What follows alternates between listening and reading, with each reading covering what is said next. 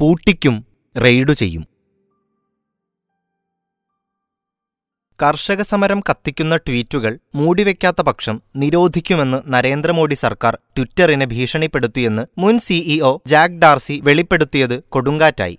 ജീവനക്കാരെ റെയ്ഡു ചെയ്യുമെന്നായിരുന്നു പ്രധാന ഭീഷണി. ഇതേ തുടർന്ന് സർക്കാരും സർക്കാർ അനുകൂലികളും ഡോർസിയുടെ ഉദ്ദേശശുദ്ധിയെ ചോദ്യം ചെയ്ത് രംഗത്തുവന്നു സർക്കാരിനെതിരെ ആഗോള ഗൂഢാലോചന നടത്തുകയാണ് ഡോർസി എന്ന് ആരോപിച്ചാണ് അവർ പ്രതിരോധം തീർക്കുന്നത്.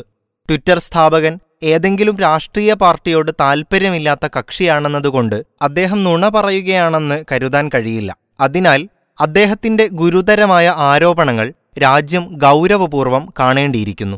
അഭിപ്രായ സ്വാതന്ത്ര്യം ഇല്ലാതാക്കാനും ജനങ്ങളെ അണിനിരത്താനുള്ള പ്രതിപക്ഷ ശേഷി നശിപ്പിക്കാനും മോഡി ഗവൺമെന്റ് ദുർവിനിയോഗം ചെയ്തുവെന്നാണ് ഇതിലൂടെ വെളിപ്പെടുന്നത്. ജനാധിപത്യം എത്രമാത്രം അപകടകരമായ സ്ഥിതിയിലൂടെ കടന്നുപോകുന്നതെന്ന് ആലോചിക്കാൻ ഇത് പറ്റിയ ഒരവസരമാണ്. സംസാര സ്വാതന്ത്ര്യം ഇനിയില്ല.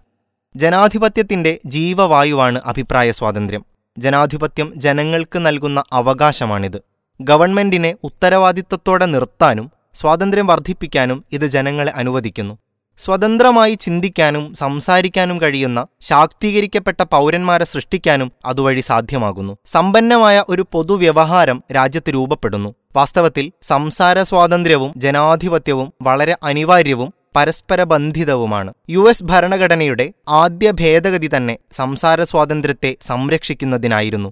ആർട്ടിക്കിൾ പത്തൊൻപതിൽ ഇന്ത്യൻ ഭരണഘടനയും അഭിപ്രായ സ്വാതന്ത്ര്യം രേഖപ്പെടുത്തുകയും ചെയ്യുന്നുണ്ട്. മോഡി സർക്കാർ അഭിപ്രായ സ്വാതന്ത്ര്യത്തെ അടിച്ചമർത്തുകയായിരുന്നു എന്നാണ് ഡോർസി വെളിപ്പെടുത്തിയത്. നമ്മളിൽ ഭൂരിഭാഗവും ഇതിനകം ഇക്കാര്യം അനുഭവിച്ചതോ അറിയുന്നതോ ആണ്. ട്വിറ്റർ പൊതു ചർച്ചകൾക്കുള്ള പ്രധാന ഇടങ്ങളിലൊന്നായി മാറിയ ഒരു കാലഘട്ടത്തിലാണ് നമ്മൾ ജീവിക്കുന്നത്. വിയോജിപ്പുള്ള അഭിപ്രായങ്ങളെ സർക്കാർ അടിച്ചമർത്തുന്നത് ആർട്ടിക്കിൾ പത്തൊൻപതിന്റെ അപകീർത്തികരമായ ലംഘനമാണ്. ഇന്ത്യൻ പൗരന്മാർക്ക് സ്വതന്ത്രമായും ഭയമില്ലാതെയും സംസാരിക്കാനുള്ള അവകാശത്തെ നിയന്ത്രിക്കുന്ന അനുദിനം സ്വേച്ഛാധിപത്യമായിക്കൊണ്ടിരിക്കുന്ന ഒരു സർക്കാരിനെയാണ് ഇതിലൂടെ കാണാൻ സാധിക്കുന്നത്. നിയമനിർവഹണത്തിന്റെ ദുരുപയോഗം. പൊതുനന്മയെ സേവിക്കാൻ നിയമം നിർമ്മിക്കുന്നതിന് പകരം പൊതുനന്മയെ അട്ടിമറിക്കാനും പൗരന്മാരുടെ അഭിപ്രായ സ്വാതന്ത്ര്യം നിയന്ത്രിക്കാനുമാണ് കേന്ദ്ര സർക്കാർ അധികാര ദുർവിനിയോഗം കാണിക്കുന്നത്.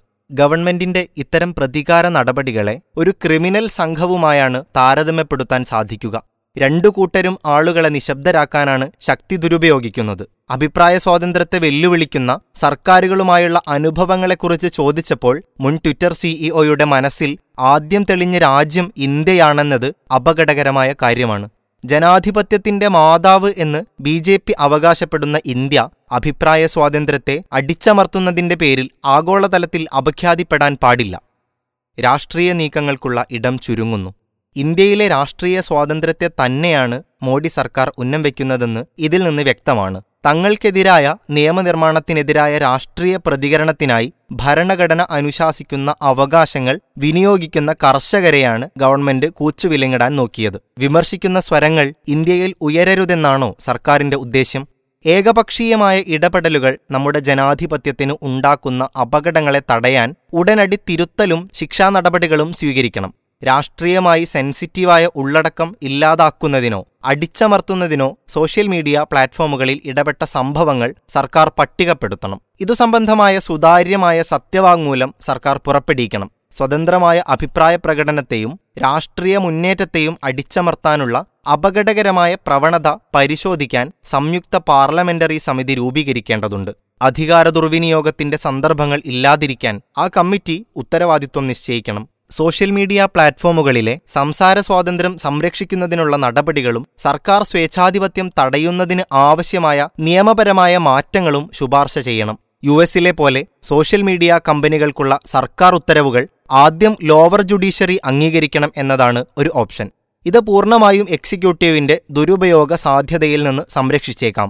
അവസാനമായി ഇത്തരം വെളിപ്പെടുത്തലുകളെ സുപ്രീം കോടതി അവലോകനം ചെയ്യേണ്ടതുണ്ട്. കാരണം ഡോർസി ആരോപിച്ചതുപോലെയുള്ള സർക്കാരിന്റെ ഭീഷണികൾ ഭരണഘടനയുടെ ആർട്ടിക്കിൾ പത്തൊമ്പതിനെ ലംഘിക്കുന്നതാണ്. ഇത്തരം അധികാര ദുർവിനിയോഗത്തിനെതിരെ അഭിപ്രായ സ്വാതന്ത്ര്യം സംരക്ഷിക്കുന്നതിനുള്ള മാർഗനിർദ്ദേശങ്ങൾ സുപ്രീംകോടതി പാകപ്പെടുത്തണം. അഭിപ്രായ സ്വാതന്ത്ര്യത്തിന് നേരെയുള്ള അക്രമം ജനാധിപത്യത്തിനെതിരായ അക്രമമാണ്. അത്തരമൊരു ആക്രമണത്തെ ചെറുക്കാൻ നാം എല്ലാവരും നമ്മുടെ സ്ഥാപനങ്ങളും ജനങ്ങളും ഒറ്റക്കെട്ടായി നിൽക്കണം.